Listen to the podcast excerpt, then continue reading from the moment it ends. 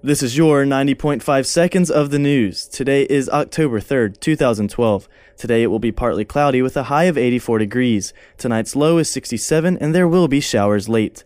An exodus from the Carolina Coliseum is brewing, but it's still a few years out. The College of Hospitality, Retail, and Sport Management plans to move out of the building's classroom level in about six years.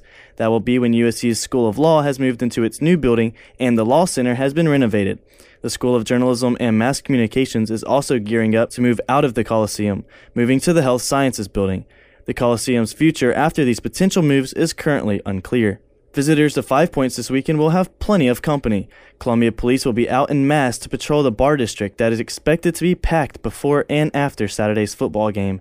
Alongside the officers will be gang fighting units, an organized crime reconnaissance unit, a firearms prevention team, and more to help aid with arrest. Assistant Chief of Police Leslie Weiser says the escalation in police presence is a short term solution. After watching Monday Night Football, South Carolina coach Steve Spurrier realized his quarterback doesn't make the type of bad plays that can really hurt the team. Connor Shaw's even play and demeanor has been an asset as hype and attention around the program continues to build.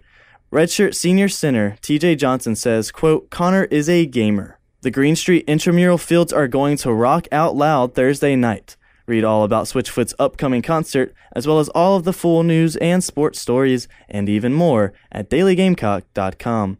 Pauly C, 90.5 seconds of the news.